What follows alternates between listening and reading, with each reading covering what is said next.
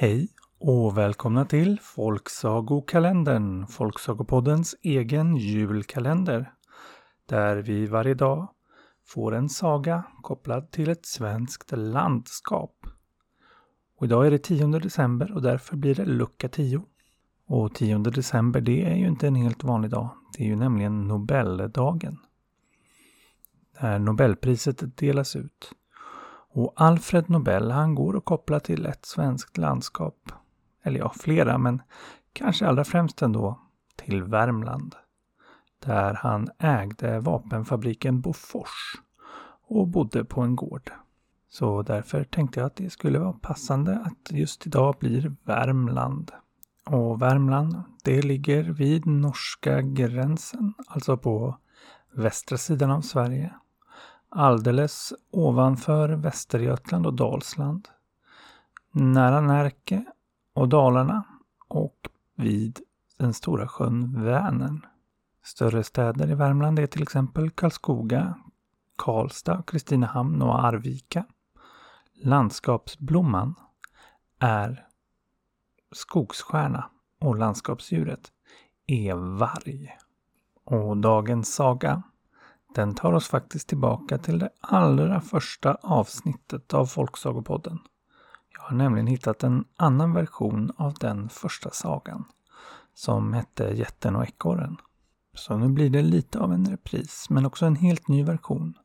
Här kommer Mor Fasta. Det var en gång en tant som alltid var så hungrig.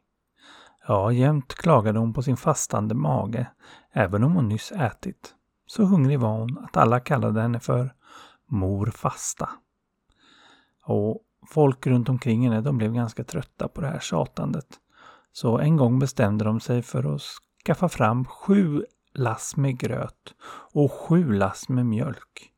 Och tänkte att nästa gång hon börjar gnälla om att hon är hungrig ska hon få all gröt och all mjölk. Och det dröjde förstås inte länge förrän mor fasta började gnälla om hur hungrig hon var. Och då stack de till henne de sju lassen med gröt och de sju lassen med mjölk och tänkte att nu måste väl mor fasta ändå vara nöjd. Men det var hon förstås inte. Utan hon begav sig ut på vägarna för att se om hon inte kunde hitta något att äta.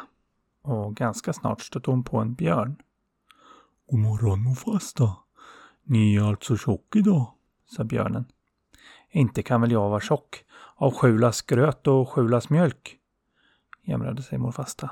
Jag tar och slukar dig med, Björnebulte. Då bultar jag undan, sa björnen. Ja, då bultar jag efter, sa morfasta och så åt hon upp björnen. Men hon var ändå inte mätt så hon fortsatte en bit till och snart så stötte hon på en älg. God morgon morfasta, ni är alltså tjock idag? Sa älgen. Inte kan jag vara så tjock av sjulas gröt och sjulas mjölk. Och en björnebulte, sa mor fasta. Jag tar och slukar dig med, älgestulte. Ja, då styltar jag undan, sa älgen.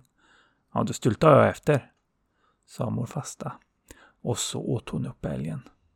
Men inte var hon mätt för det utan fortsatte fram på vägen tills hon snart stötte på en häst.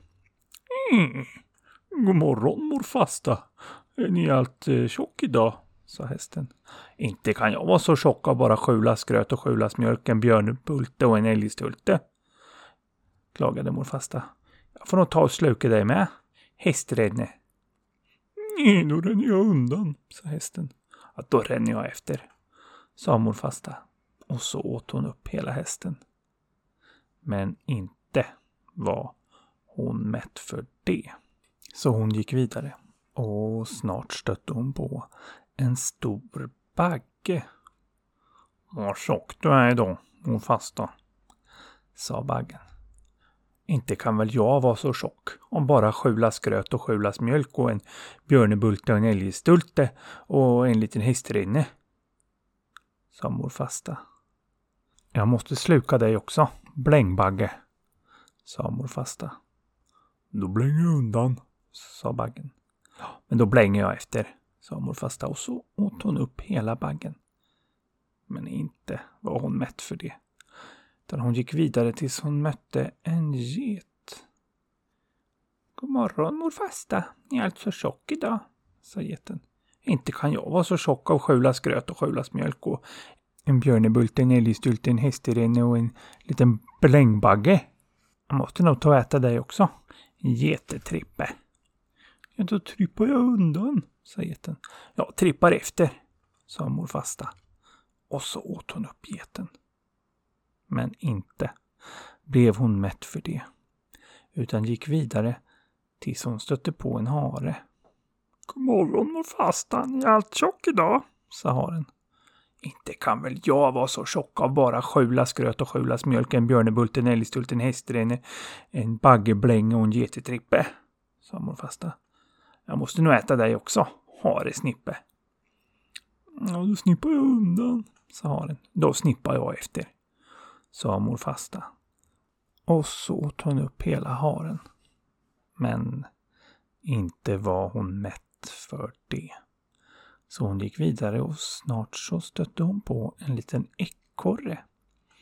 God morgon mor fasta. Ni är tjock idag, sa ekorren. Inte kan väl jag vara så tjock när jag bara har fått sju gröt och sju mjölk, en björnebult, en älgstulte, en hästren, en blängbagge, en getetripp och en haresnippe. Jämrade sig mor fasta. Jag måste nog äta dig också, ekorrkute. Ja, men då kutar jag undan, sa ekorren. Då kutar jag efter, sa mor fasta. Och ekorren kutade snabbt upp i en tall och mor fasta skulle efter.